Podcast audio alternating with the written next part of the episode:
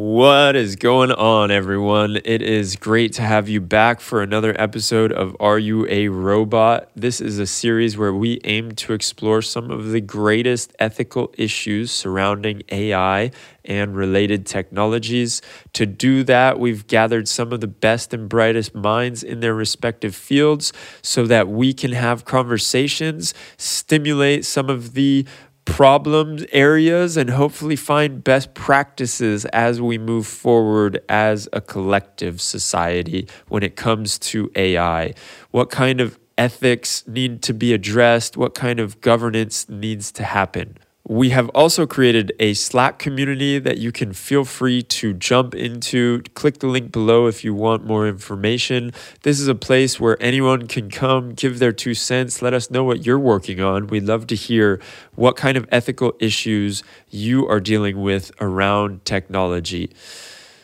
And the last thing I will say is that we have an incredible sponsor. Ethics Grade is an ESG benchmarking firm that specializes in technological governance. If it wasn't for them, we wouldn't be here right now. So I gotta say thank you to Ethics Grade. All right, let's talk about our guest today, Sebastian Krier, and what this episode is about. I originally wanted to talk to him about the government and the role of government that it plays, and we did into that quite thoroughly, but I also read a paper that you can check out in the link below, and his paper on affect recognition software, which is basically where a computer will tell you how you're feeling, what your emotion is. We dive into all the ethical issues that surround that, and he is going to go ahead and give you a bit of background on himself. Let's hear where he came from, what he's about, and just let's dive into it. All right, without further ado, Sebastian Krier. Are you a robot?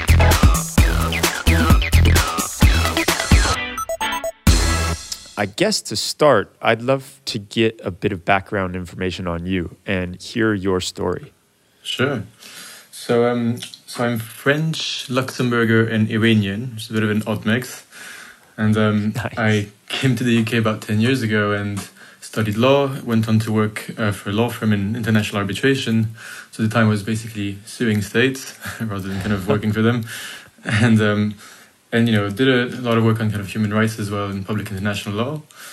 But ultimately thought it'd be more interesting to kind of get back into tech and policy, at least that intersection. So went on to do a master's in public policy administration, but focused a bit on kind of data analysis, impact evaluation, and wrote a lot about kind of tech, ethics a bit, and specifically at that time I was looking at how the World Food Programme was using blockchain in refugee camps in Jordan. So that was an interesting kind of experience, and after that and doing a bunch of things here and there, I ended up working at the Office for Artificial Intelligence, which is the UK's kind of policy/strategy kind of unit for AI. And in that role, I kind of worked on public sector use of AI, regulation, and some kind of international collaboration as well. Yeah, so I had originally told you I want to dive into how governments are looking at AI, how they're trying to create governance around it. And then I dove pretty deep into your article last night on affect. What is it? Affect training and the models that basically, for those who don't know, it's where these machine learning models or artificial intelligence will say or predict what your emotion is.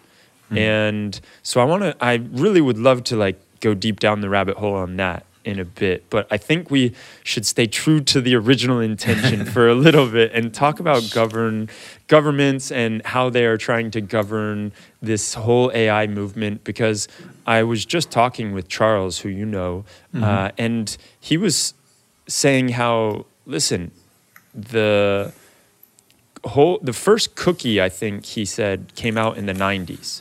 And it wasn't until 2018 that we actually saw any regulation around this. And so now it's like, if we are expecting governments to be our saviors here, it's never gonna happen.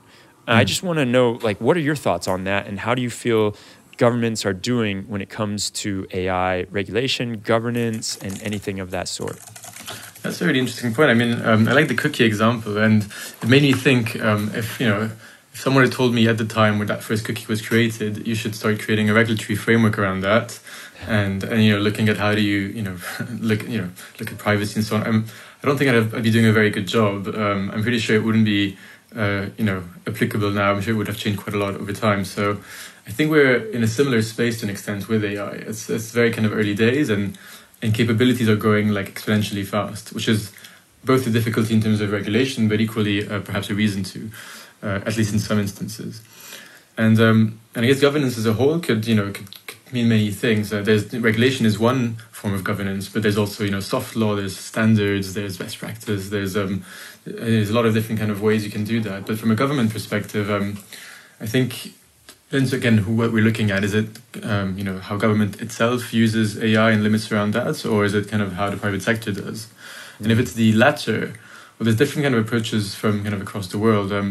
So the EU, as many know, since February have been published this white paper on AI, and so their approach was really around kind of looking at how can we ensure there's an ecosystem of trust, looking at things like ex ante and ex post regulation and conformity assessments and so on. And so they took a very proactive and early approach at kind of regulating AI. In fact, all of AI, which is a bit of a difficulty as well, I think. Given the diversity of AI applications and the diversity of AI use cases and context, I think it's very difficult, regulating things in a horizontal manner. Mm. And in the UK, however, the approach has been to leave that to existing regulators, and there's no need of creating a new kind of national AI regulator or anything like that, but rather ensuring that regulators were adequately equipped and able to look at specific AI issues within their own sectors. Which would really differ. I imagine, privacy implications in the medical sector will be very different than it will, than in the kind of oil and gas. Yeah. And I have to be honest. So far, I'm a little bit. I think whilst I think it's good to be cautious and not regulate too fast. Equally, I sometimes I do think a bit more should be done, and I think. Yeah, at the moment I think it's a wait and see game, but I think it's good that states are looking at that, but it's still very early days, and I think it's good to be iterative and careful about that too. Yeah, and I think it might help if you can just maybe rewind a bit and let us know what are some of these governing bodies within the government. And I like how you broke it down, because it is very true that there's two different ways to look at this in the form of government, like how the government is using AI is mm-hmm. one. And I'll get into some article that I read about the politicians using our data in a bit. But the other one is how the government is regulating maybe the private space. And you make a really valid point when you talk about how this horizontal regulation, it's definitely, there's a lot, it's probably not the best way to go, because there's a lot of difference between a machine learning algorithm that can predict if something is a fish, and a machine learning algorithm that will predict how much time I need to spend in jail. Yeah, right. Absolutely. So those two things are almost, in my mind, they're diametrically opposed. But let's just back up a little bit and let's talk about what are the governing bodies within the government that are looking at AI right now. So there's quite a few. At least if we're talking about the English government here, there's quite a few. So. Firstly, I mentioned the Office for AI, and Office for AI kind of does a bit of a coordinating role, and helps kind of connect different parts of government, advises kind of number 10, Treasury, and various other bodies. But this is not so much on kind of the governance or the regulation aspect. I think it's more on incentivizing and ensuring that AI is actually kind of understood and used and kind of adopted. But there's also the AI Council, which was created by the Office for AI a bit over a year, I think, ago. And they're made up of representatives from industry, academia, the third sector, and their role is a bit more advisory. They're independent to government, and I think they provide that kind of unified voice of the AI industry, whatever that might mean. But they do quite a they've done quite a good job so far, and a lot of their meeting minutes are public, and they're obviously with COVID and so on, they've been very involved in making sure that they could kind of corral and gather expertise from industry and elsewhere in academia to ensure government does a good job on that front. Whether they did, whether the government did a good job is a different question in COVID. But the other body that was created is the Center for Data Ethics and Innovation, and so they're also they were originally supposed to be an arm's-length body, or at least relatively independent, and they and as the name kind of implies, they're looking at ensuring that we can kind of continue innovating and incentivizing innovation, but in a way that's kind of responsible and ethical when needed. And so they've done a lot of work on looking at, for example, facial recognition. They've published some snapshot papers on different kind of ethical conundrums in various kind of contexts, like smart speakers, I think, was one of them. And they've gone quite fast, I think, over the years. And so they're definitely a key one to keep an eye on. But otherwise, you also have things like the government digital services. They're more in the kind of building side of things when it's to do with kind of there's some policy making in there as well, but it's more to do with kind of the skills and talent and building kind of AI tools and products and integrating kind of machine learning to existing kind of systems. Interesting. So these are a few examples, but to be fair, there are so many kind of data scientists across the board and different kind of departments doing different things. But at least on the governance side of things, I'd say these would be kind of the main institutions. Mm. Okay. Apart from what we see, forgot one that's I think quite important is the ICO, the Information Commissioner's Office. So they're the regulator for anything to do with data and information, and so they've also done a lot of work on this front, given obviously the importance of data for AI. And I don't expect you to know this. I'm kind of swinging in the dark right now, but is there communication between these bodies? Yeah, absolutely. I think, certainly the AI Council, the Office for AI and the CDI are very well connected in each other. GDS as well, in fact. When I was at the Office for AI, we worked quite extensively with them on a large AI review.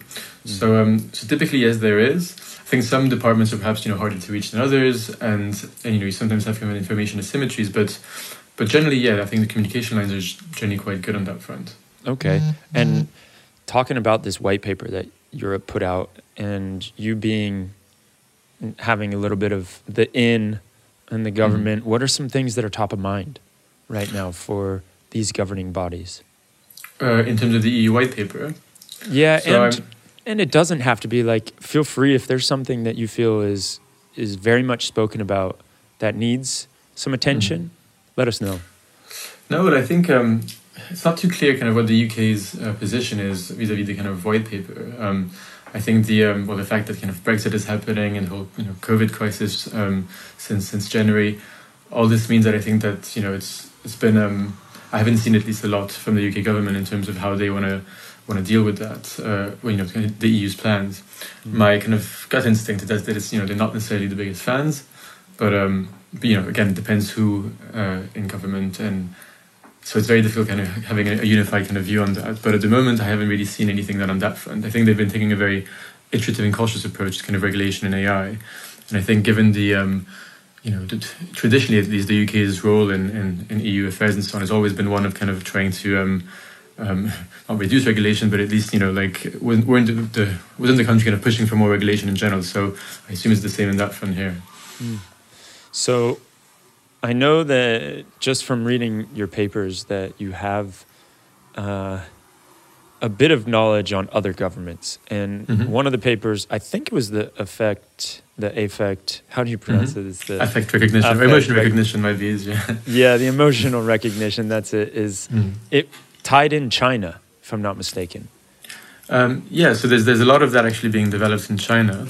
And there's a very good Financial Times article on basically kind of security expos, I think, last year, which really kind of focused on effect recognition as a tool, amongst others, to deter criminality and so on. And that's, an example, I think, of AI being used for and by governments.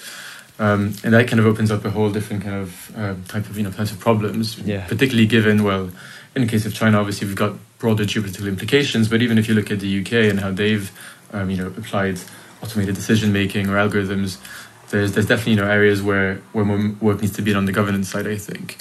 One thing I can also discuss later is the Alan Turing Institute, which has done some really good work on that as well. Yeah, let's get into that for sure. Let's stay on this subject though, because this was one thing that just jumped out at me when I read your paper was if I am walking, so I guess I should give a bit of background on this. Talking about this emotional recognition, and scanning crowds for their emotion, and also like trying to deter terrorism through these emotional recognition algorithms. And I think it was in China that they were looking at not only these emotional recognition algorithms, but also like the where the eyes are looking, and then also the way that you're walking, and the way, like, your body language. So there's a lot that's going on there. But for me, instantly, I thought, oh my God, I can't be myself in public for fear of I might be pegged as someone who's about to blow something up. Mm-hmm. Yeah, I think that's a legitimate fear. I mean, obviously depending where, but I think in general, I think the problem with these kind of these algorithms is that, well, you know, they do sometimes look at, you know, various modalities like gait and kind of, you know, your eye movements and body movements and so on. But I think the you know, I think it's a bit of an extrapolation to say that from this kind of data you can infer internal emotional states. And I think, like you said, if you actually think that this is what they're doing, well, that might also change how you behave and how you walk and how you. And so again, these irregularities can also be flagged up and lead to being, you know, misidentified. And I think it's a dangerous tool. I think especially when you start to look at how much of the time it gets it wrong. Yeah, absolutely. I mean, it's a very kind of biased technology. I mean, even if you look at just facial recognition alone, you know, there's a lot of papers out there on how biased it is, on how the data sets are very kind of incomplete, and therefore you know, if you're from a minority background, you're far more likely to be misidentified and so on. And so the same obviously applies to emotion recognition, and it's a lot more complex here as well. You've got a lot more kind of factors at play. So, you know, the way a certain culture might express an emotion will be very different from another one. And that's obviously not necessarily kind of taken into account in how these algorithms are designed. And so if I'm, you know, I was thinking of something actually when I was writing that, is that I'm half Iranian. And so in Iran, sometimes when you say no, you can actually just like nod with your head in a way that looks like a yes.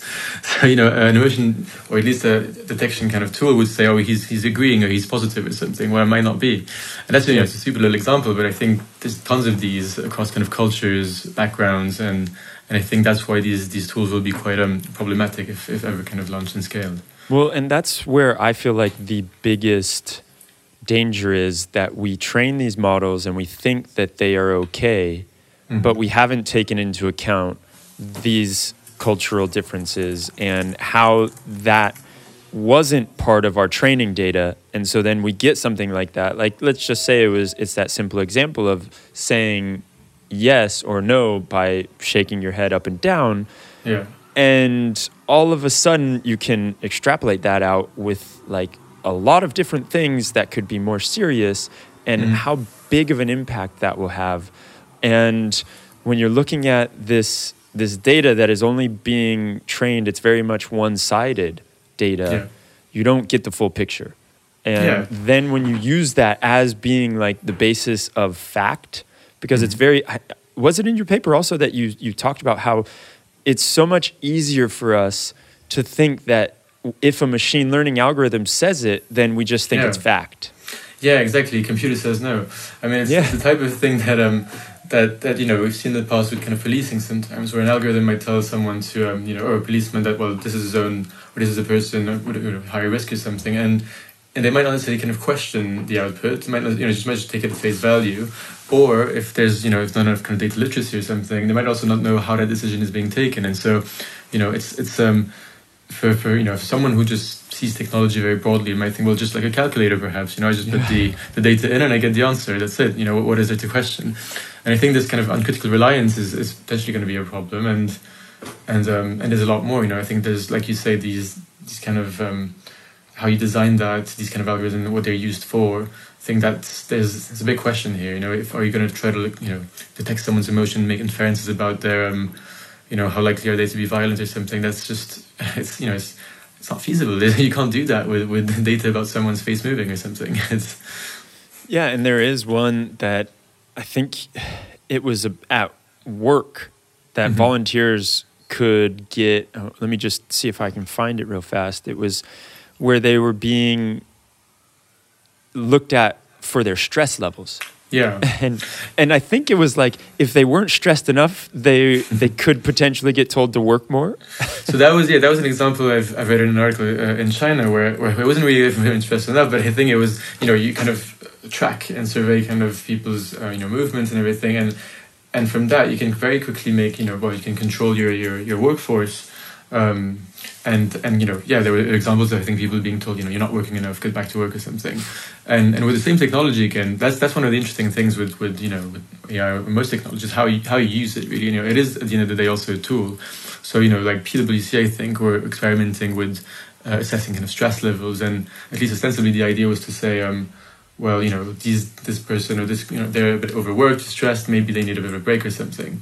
But I could easily imagine this also being used, for the country purposes. So this is why you need, I think, solid internal governance and trust. Really, I think trust is a key ingredient to ensure these technologies are adopted. Because otherwise, why would I try to make myself? Otherwise, all you try to do is just game them. Yeah. And so, how does that trust, in your eyes, how does that become a reality? Well, it's difficult. It really depends, again, on the use case, the context. But in terms of just macro principles, I think transparency is an important one. I think it's kind of important to know who's working on what they're trying to do. What are the I'll give a quick example from Twitter for the transparency element, but otherwise I think kind of ensuring that these kind of systems are designed with the users in mind. Because ultimately that's going to affect them. And ensuring you're kind of also bringing in the voices of people who might not be, as represented, or people who might be unduly affected by these things. So there's a lot of thinking that has to go through the design process, and that needs to be communicated, that needs to be seen by people to ensure that, they can say, well, I trust them. If some random company that I don't know kind of builds an algorithm or something that kind of affects my life, like why would I necessarily trust it, given the many ways, an output could be biased or problematic or harmful. It's obviously not all AI is like that. It's really depending, again, on context and on the use case. But frequently for these use cases that are a bit more high risk, I think there needs to be ways, mechanisms, whether kind of legal, technical, or otherwise, to really kind of signal that trust. And I mentioned Twitter. There was this kind of scandal a few weeks ago of their kind of algorithm where they would kind of re-centered faces on the timeline, and it would kind of always recenter towards the white face. But if you had a black face in there, it wouldn't recenter, it would just go straight to the white person's face so when you kind of uploaded a picture. And Twitter's response was, well, we've tried to kind of mitigate, we've checked for bias, we tried to do things to mitigate it and so on. We haven't really seen that, but, quickly, try to address the fix and said that we'll be very open and kind of about what we're doing, transparent about what's gone wrong and the way we're addressing this. And I think that's the type of attitude that's kind of helpful. I mean, I'm not saying their response might have been, completely sufficient, but I think it's a good start to say, well, we got this wrong. This is how we've done it before. You can have a look. And also, this is how we'll do it going forward. And we're inviting more kind of, scrutiny of that. And I think that's the kind of, attitude on a governance level, I think that, fosters more trust rather than saying, oh, it's, it's just, or just not doing that really, or at least like trying to push back and being too defensive. Yeah. Yeah. Which we have seen in the past. Or complete secrecy around it. Yeah, exactly. Yeah, so I could see that for sure. Now, the idea of, I think you talked about different areas need to be regulated more closely. Mm-hmm. And it was these very high-risk areas, right? Like, I think there are some, okay, I understand that the example that you just used of Twitter is it's not cool, but at the end of the day, nobody's life is being ruined because a picture wasn't centering around them, right? But there are machine learning models right now that people's lives are being ruined. And so is that the role of government to step in and say that we need to make sure that this is absolutely squeaky clean before we can even allow this to happen? Because I know that in the US, it's even the government that is implementing some of these things. Yeah. So, yeah. I mean, I think it depends, like you say. So, for example, when might be a situation where we want something to be squeaky clean before deploying or testing. And I'm thinking about, lethal autonomous weapons or the use of AI and, for example, the NC3, at least kind of nuclear kind of control and so on. These are areas with a high level of risk and that do require, I think, a lot of kind of ex ante work before just, waiting for harm to happen and trying to address it later on. And I think for, like you say, the Twitter example obviously is it's really bad, but there's far worse kind of outcomes when, for example, a government might use an algorithm or automated decision-making to decide whether you get bail or not. I mean, the famous kind of example everyone's been talking about for the last years is the COMPAS algorithm in the US. Yeah. Or equally, if a bank kind of, provides loans on the basis of kind of data and automated decision-making, again, you want to be careful. And the thing in these instances, I mean, I'm not going to start saying now, specifically loans and finance need to now be regulated by the FCA or something. I don't know that, but I think there's certain areas where the scale of the risk and the potential impacts you do require a bit more scrutiny from a particular regulator or kind of government, more so than others. So yeah, definitely. Yeah, and so along those lines, what policies right now do you feel need to go into effect from a governmental level? Well, there's a few. I think one of them is, I do think that it's useful and important for there to be a certain level of oversight and check on how government itself, develops and deploys automated decision making. So we've seen, for example, earlier this year, the kind of scandal around the A levels in the UK. I mean, that wasn't AI, but it was kind of automated decision making or an algorithm at the end of the day, and you have similar kind of risks. And so I think it's good for there to be, some sort of institutions. I mean, keeping an eye on how government uses it and where there's a kind of a balance of power. That, I think, in general is a good principle, and is also beneficial to governments themselves, because that allows you to then, ensure and tell people, well, this is being checked. There's a level of kind of independent auditing, if you want, and that allows people to trust the system a bit more. Whereas, for the A-level scandal, you didn't have any kind of body looking at that or scrutinizing that. It just kind of went wrong and everyone got really angry and then they had to stop it. And for those who don't know what the A-levels scandal was?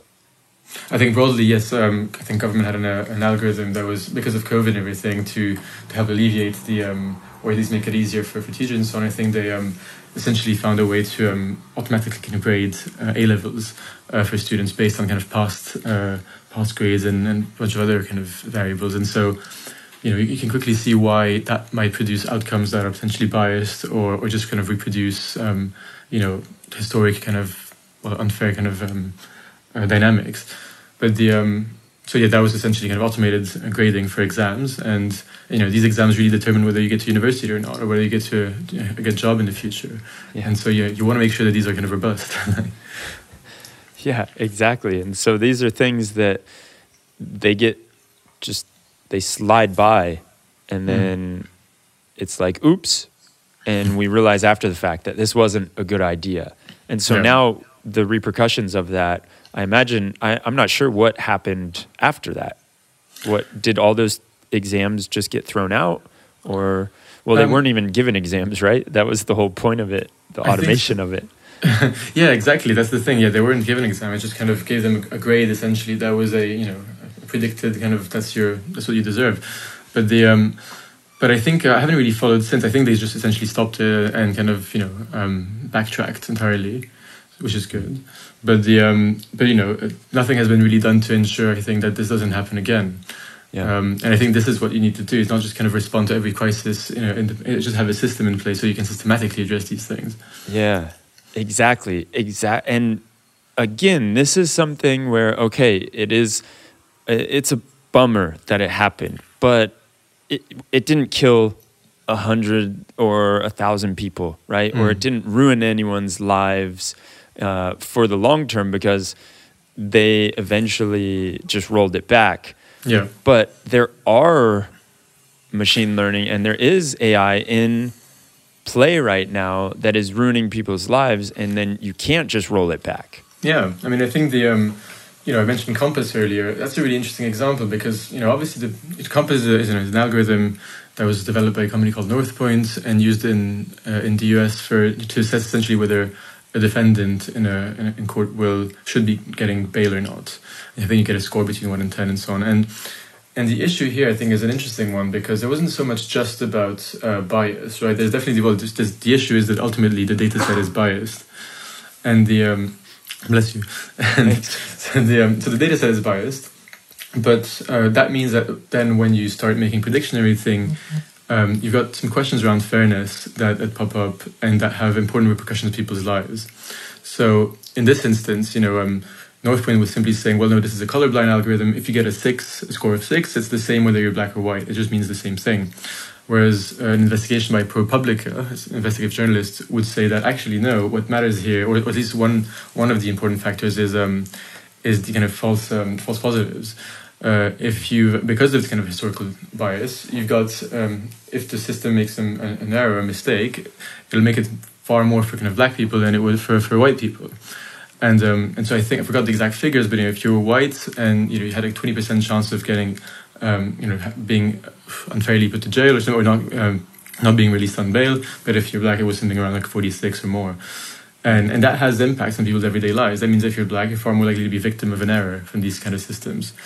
And how do you address that? Well, it's a tricky one as well, because different mathematical definitions of fairness are not always compatible, and you can perhaps recalibrate, but then that means scores don't mean the same thing. So there's a lot of kind of policy and kind of normative or social questions around these things that are very hard to answer, and I think this COMPAS algorithm is a good example of bias, or at least harm actually affecting people every day and having long-term consequences for their lives. Well, yeah, and that's where I just keep coming back to, okay, if we can't get it right, and like you said, it is so tricky, it is so complicated, should it even be there? Should we even be using it? Yeah, exactly. I mean, not everything needs to be automated. But I think, there was a Washington Post article, I think it was their, was it Monkey Cage blog, but they were talking about, like, well, at the end, maybe the solution is simply just not having the kind of this bail requirement, and you might have a different policy. I think they were suggesting something like electronic tagging or something, but can be creative and think a bit outside the box as to how to deal with this kind of particular issue. And so there's certain areas where you just might not want to use an algorithm. And right now, I think perhaps people trust might trust judges more than might trust an algorithm making that decision. Yeah, and so this is again going back to the whole idea of what the government is regulating. Shouldn't that be like the first thing that they make sure doesn't fail hard? And yeah, I think that in policing and in the military and exactly, probably kind of finance as well to an extent. But as in the usual areas where things require more scrutiny and oversight, I think it's the same, right? For when you use algorithms, if you're going to automate human behavior, fine. But then if you're automating human behavior in a very risky area, then that's probably where you need more regulation, legislation, guidance, best practice, oversight, scrutiny. Now, whether something needs to be a regulation, or whether something needs to be voluntary, or whether something needs to be then checked by a third party, there's different ways of doing that. And I think these are the questions kind of being asked at the moment by lots of people in AI policy. But yeah, definitely, these are important areas to kind of keep an eye on. And so how effective do you feel like the regulations that are in play today are?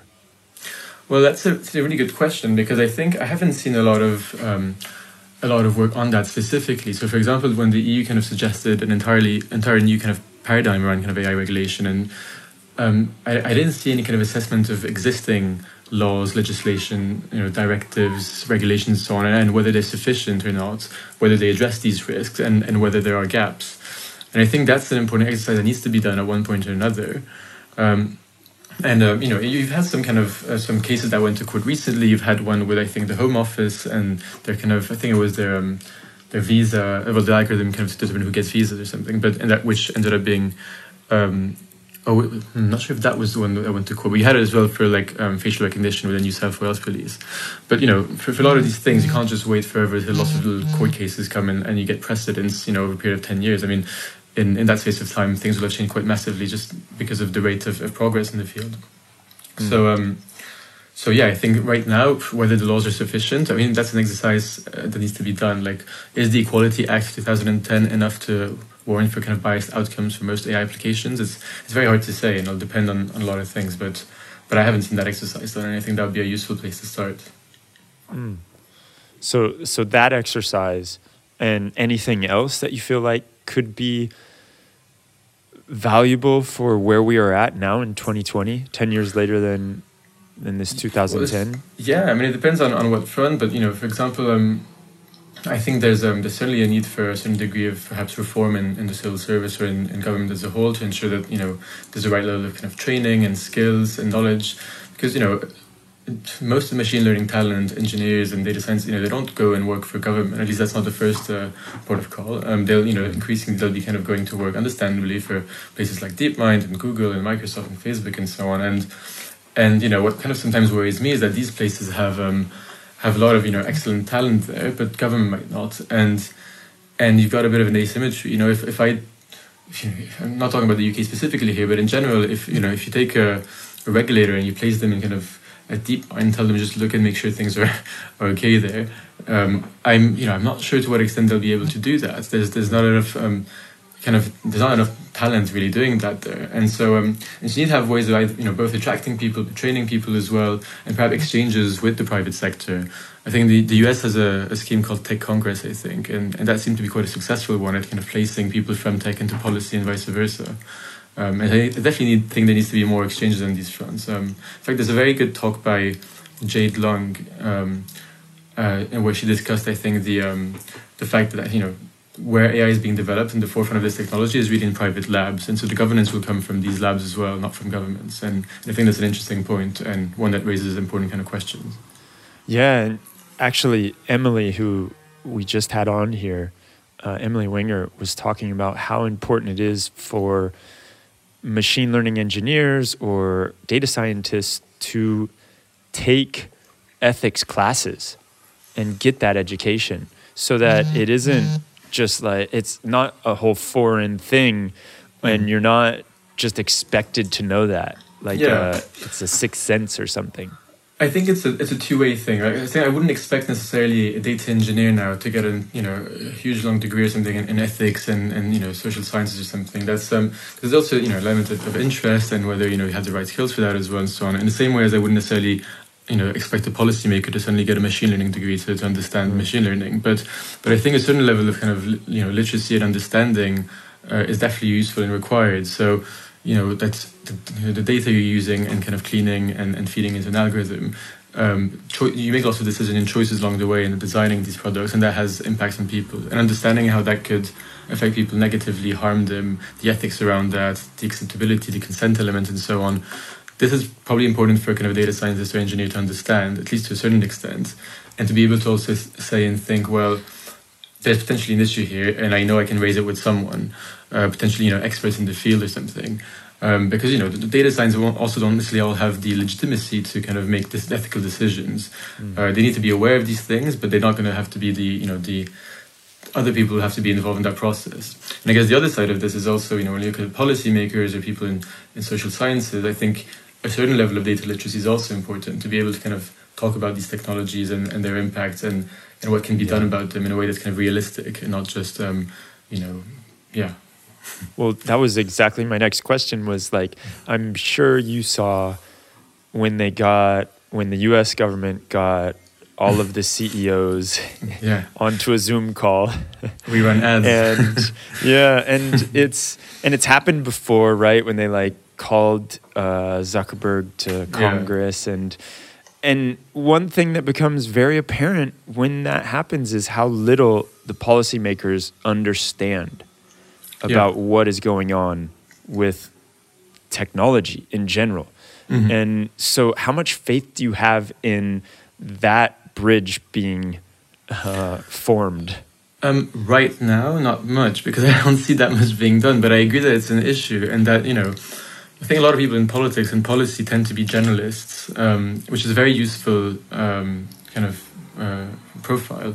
You need generalists. You need people who kind of understand different communities and different kind of roles and incentives and so on and be able to work around that. But equally, I think, I would think that it's increasingly more and more helpful to have specialists in some of these roles. I wouldn't expect kind of a minister necessarily to be an AI expert. I mean, that's not their role and that's not what they should be doing.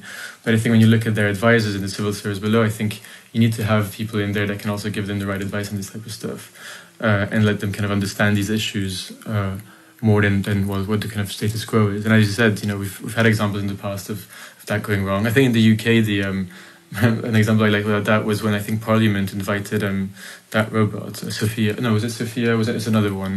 But one of these robots that basically don't use any AI and kind of had a weird fake conversation with it, and it was just a bit awkward and kind of highlighted the level of understanding what AI really was there.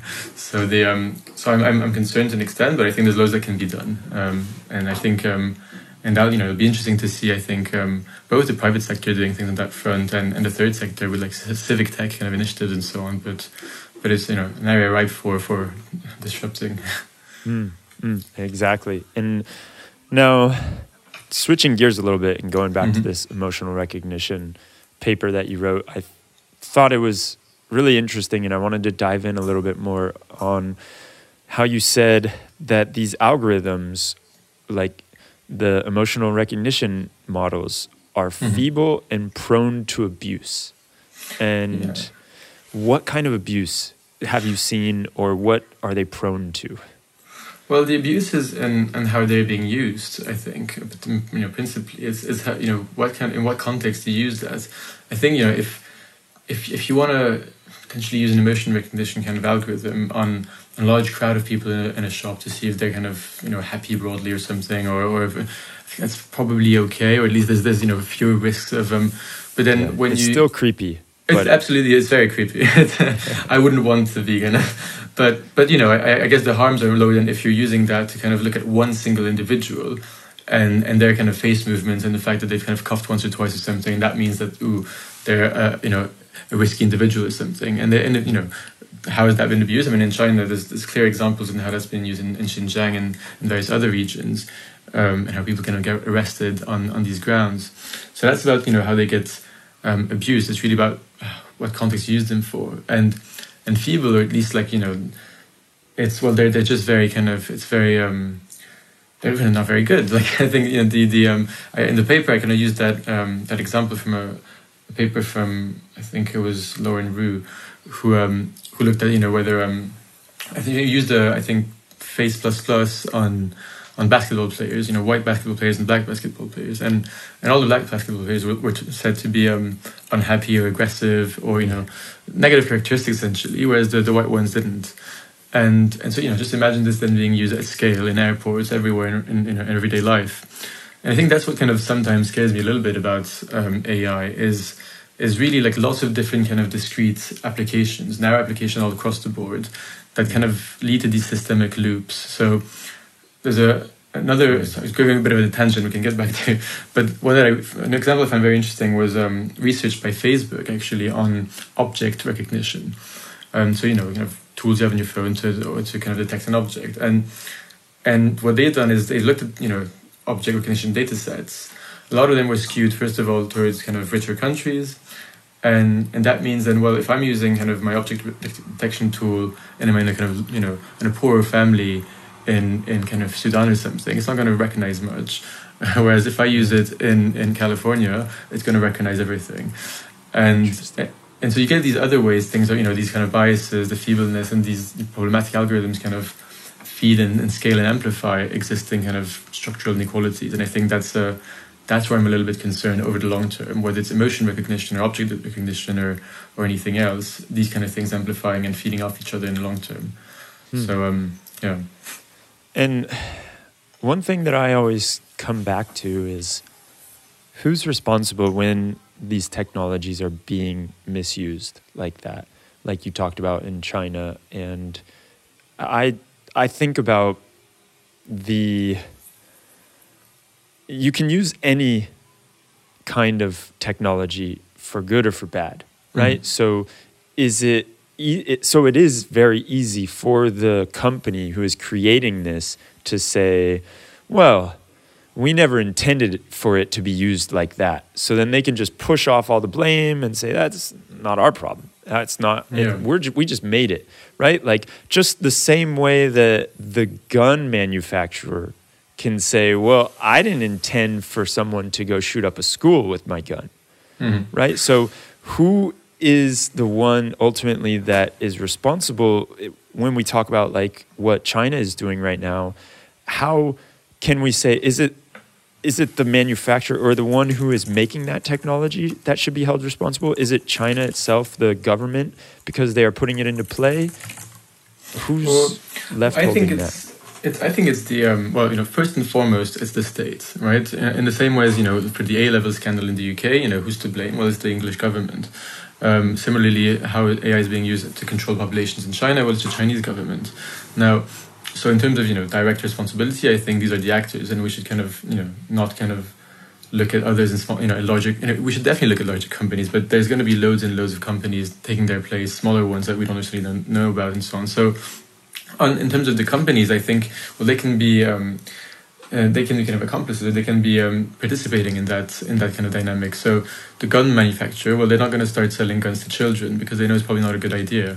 And if I'm a big, you know, I don't know, like CCTV company, well, I know that if I'm going to sell it to the government of Xinjiang, it's probably not going to be used for, you know, beneficial purposes. Mm-hmm. So, you know, I think you also get a part of the responsibility as a company, and I think that's part of, you know, just the pressures, the demand from consumers of them kind of not, well, ensuring, at least having the right safeguards so their kind of products won't end up in these situations. And there's definitely a level of you know, of control and a level of kind of decision-making company can make to decide where things go. Hence why Amazon, IBM, and the others decided to, like, you know, pause, at least not sell their facial recognition systems, I think, to the kind of to ICE, the Immigration Enforcement kind of Authority in the US.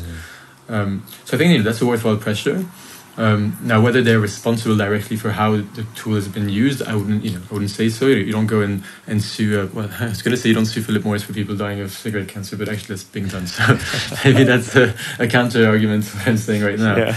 But typically, you know, I think the core responsibility lies with the state, and then, you know, for companies, well, you should have, you know, companies will just sell if they're allowed to do it, they will, and so it's also for people, for governments to ensure there's the right frameworks to ensure that this doesn't happen. So in the US, you have the Magnitsky Act, you have different kind of ways of being able to, like, sanction individuals, or ways to, like, you know, well, to forbid companies to deal with certain entities, and I think you can do that on a broader scale and for AI technologies as well, particularly given the risk of dual use and the time that it takes for a technology to come out, mm-hmm. a bad actor to use it improperly, mm-hmm. and then for some kind of regulation to come out behind that to curtail that, right? Yeah. Because if it's left up to the companies, we know, as you just said, companies are there for profit. And so they're going to try and make the money as much as they can. And then especially if they know, well, yeah, I never intended it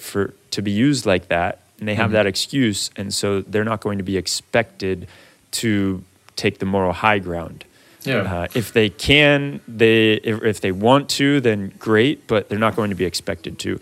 So mm-hmm. the time from the technology to come out till there's actually proper regulation in place, do you feel like that is too long, and how can we shorten it if you do? Or is it good right now? No, it's definitely not good. I think it's a bit too long. Again, you know, it depends on what we're talking about specifically. But for example, in the context of you know, facial recognition and you know, I think you have you know, obviously I can't talk on behalf of China and Chinese institutions what's going on there. But you know, they've had these algorithms kind of detecting people based on kind of racial characteristics. So, you know, differentiating Uyghurs from Hans and so on. And you know, I don't think they're intending on regulating that anytime soon. But in, you know, let's like take an example here in the UK or something. You know, if you've got facial recognition being used by the police, it takes a long time to get legislation in place. There needs to be a lot of debates in Parliament. Needs to be, you know, debates at civil society level.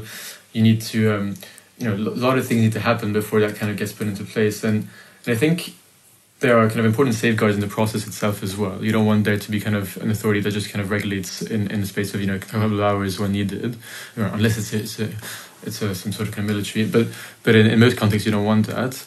But I do think it's a bit of it does sometimes take some time. Now, that's on the one hand. On the other hand, I also, you know, I've said in the beginning of the conversation, I think regulating a lot of these things takes time, because these are very new technologies. We need to fully understand how they work, who is to be regulated, what is exactly the requirement. Because even if you say, you know, we should regulate this, well, what does it specifically mean? Does it mean that, like, you you know, which actor is to be regulated, and what are the limits? And I think designing that takes some time. Now, how do you ensure it's quicker and more agile and efficient? I think there's many ways, but one of them is really ensuring that existing national regulators are adequately equipped, adequately skilled, adequately staffed to be able to look at these things and to raise these issues as soon as they arise, or at least to scrutinize them. And the FCA is very good at kind of, you know, going into the financial sector and finding out whether something is you know, acceptable or not. And you might, you know, need the same kind of level of capability for AI type risks and harms. But I really think it's about kind of, you know, upskilling, and I guess that's also part of why a lot of governments are really investing loads on skills, because right now there's a big gap between the demand and the supply of machine learning talent. So I think that already would be you know, a great step forward in accelerating this, and also, you know, there's a lot being done in civil society, and I think, you know, listening to them and ensuring they're in the room and having conversation with these groups is already really important, because, you know, these risks are highlighted. Sometimes it doesn't really, you know, it's out there. You just need to act.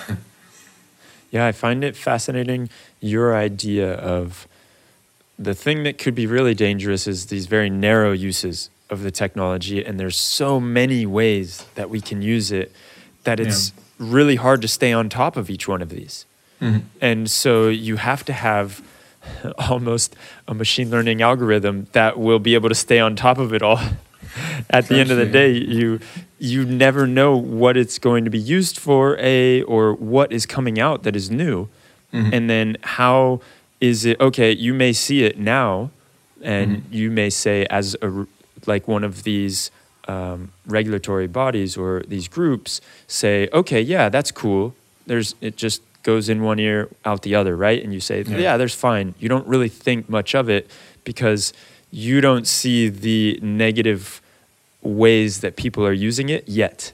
Yeah. And then you see them and then, oh, it's too late.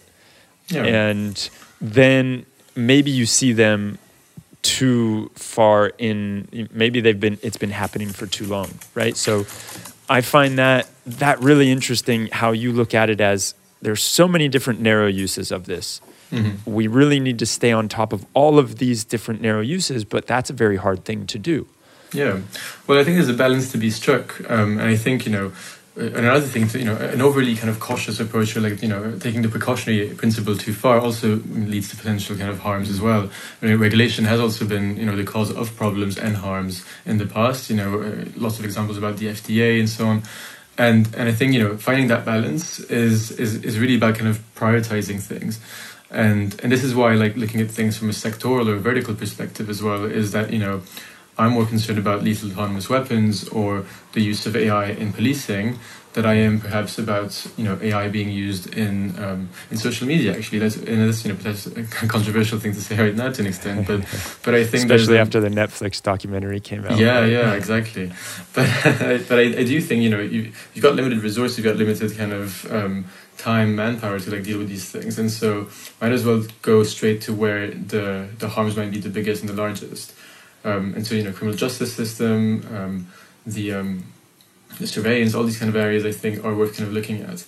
And that's, you know, that's also just looking kind of nationally. And something else that kind of worries me more generally is also, I guess, a broader international context is how a lot of other kind of emerging economies are going to be using these technologies. And they're not at the moment, but you know, China, for example, has a lot of kind of data sharing agreements with states in Africa, for example, like I think Zimbabwe, and what that might mean and what that kind of leads in practice in terms of how the country then later on perhaps democratizes the pace of kind of liberalization and reform and so on. I'm kind of worried about these international implications as well, and obviously for the populations therefore kind of that are in these countries. So and how do you deal with that? I didn't quite get that. What is that? So sorry. What I meant is, you know, for example, the export of surveillance tools to lots of countries that currently don't necessarily use a lot of AI, but you know, how will AI be used in the rest of the world, and what kind of model will they be taking? Is it perhaps one that kind of focuses on rights and ensuring the responsible use, or is it one that's a bit more on the Chinese side of kind of, you know, control, at least to an extent, right? China just doesn't only do that. There's a lot of great applications of AI there as well, but I mean, there's a big question of how that will be used to kind of control, I think, populations across the world. And I'm someone who's very interested in things like democratization and liberalization. And I wonder how these tools of control, repression, surveillance will potentially slow down the pace of liberalization or democratization or, you know, creation of rights and so on in various parts of the world, and how that might potentially strengthen or weaken authoritarian regimes. But that's more of, you know, I guess a medium-term question, but yeah, it's one of the many ways I think many kind of facets of the issues of AI policy and governance. Wow, that's fascinating to think about, and it's quite mind-blowing. In fact, I hadn't even pondered that at all until you say, yeah, well, there are these data sharing treaties or commercial agreements, policies. Yeah. Commercial agreements that are set up. And it makes total sense that if they have that in place already, then you're probably going to be looking at who's giving you this. You're going to be looking at what kind of frameworks they have in place. And you say, well, you know, China's doing it and it's working out for them. Yeah. And so it's going to be corrupting this idea of freedom. And on the other side of the coin is this idea of how you're saying, look, too much regulation is not a good thing. Either, we all know that. So how do you find the balance? And the balance, the key things we need to find the balance on are the main factors that you're talking about, like nuclear weapons or things that have a lot of potential for danger and harm. Yeah, I think, like monitoring of behaviors of large crowds, tracking people, mapping, all these kind of things I think can have a really bad effects. And there's a, there's different predictions about how kind of all this might be used by authoritarian governments, and there's good grounds to believe they could use it quite successfully as well. There's more kind of homogeneity within certain populations around the world, and that means potentially facial detection tools might work a lot better. My fear is, what if it does work? Like there's many fears if it doesn't work, and there's also fears what if it does work? What do you do then? And so yeah, gotta find the right areas to kind of invest efforts in. Completely. So I've got one last question for you, and then I'll wrap it up. Okay. I want to know, Seb, are you a robot? Not really. Musically, perhaps. I like like a lot of very, very robotic electronic music. But otherwise, usually no. I don't think I am. At least that's what I tell Capture. Excellent. What music have you been getting into? What is your robotic taste of music? Lots of electro, early '90s electro, techno. Anything that was influenced by Kraftwerk, really. Nice. Amazing. Well, I really appreciate you sitting down, taking the time to enlighten me on all these facts that are they're happening, right? It's happening right now. A lot of us don't know about what is happening. A lot of us don't know about this part of the world or this little sector of the world that is really there's a lot that's going on, and we need to stay up to date on it. And so you are helping us stay up to date on that, and I really appreciate that. That's very kind. But it's I think there's loads of other groups doing really, really excellent work out there. Places like CSET at Georgetown University or the Future of Humanity Institute at Oxford University. There's really loads happening, and I think it's good that different groups across the world are really kind of keeping an eye on this and raising this risk. So yeah, I commend that, and I think it's an area for growth for sure. I think there'll be more and more need for kind of the scrutiny of these types of systems in the long term. Yeah, exactly. As machine learning keeps getting all this funding from all these big VC firms and there's new applications every day on how it's being used, we also need to be looking at how we are going to be governing that and what the ethics are behind it. So yeah, absolutely. Yeah. That's been great. Thank you again. I really appreciate it. And likewise. We will talk to you later. Sounds good. Take care. See ya.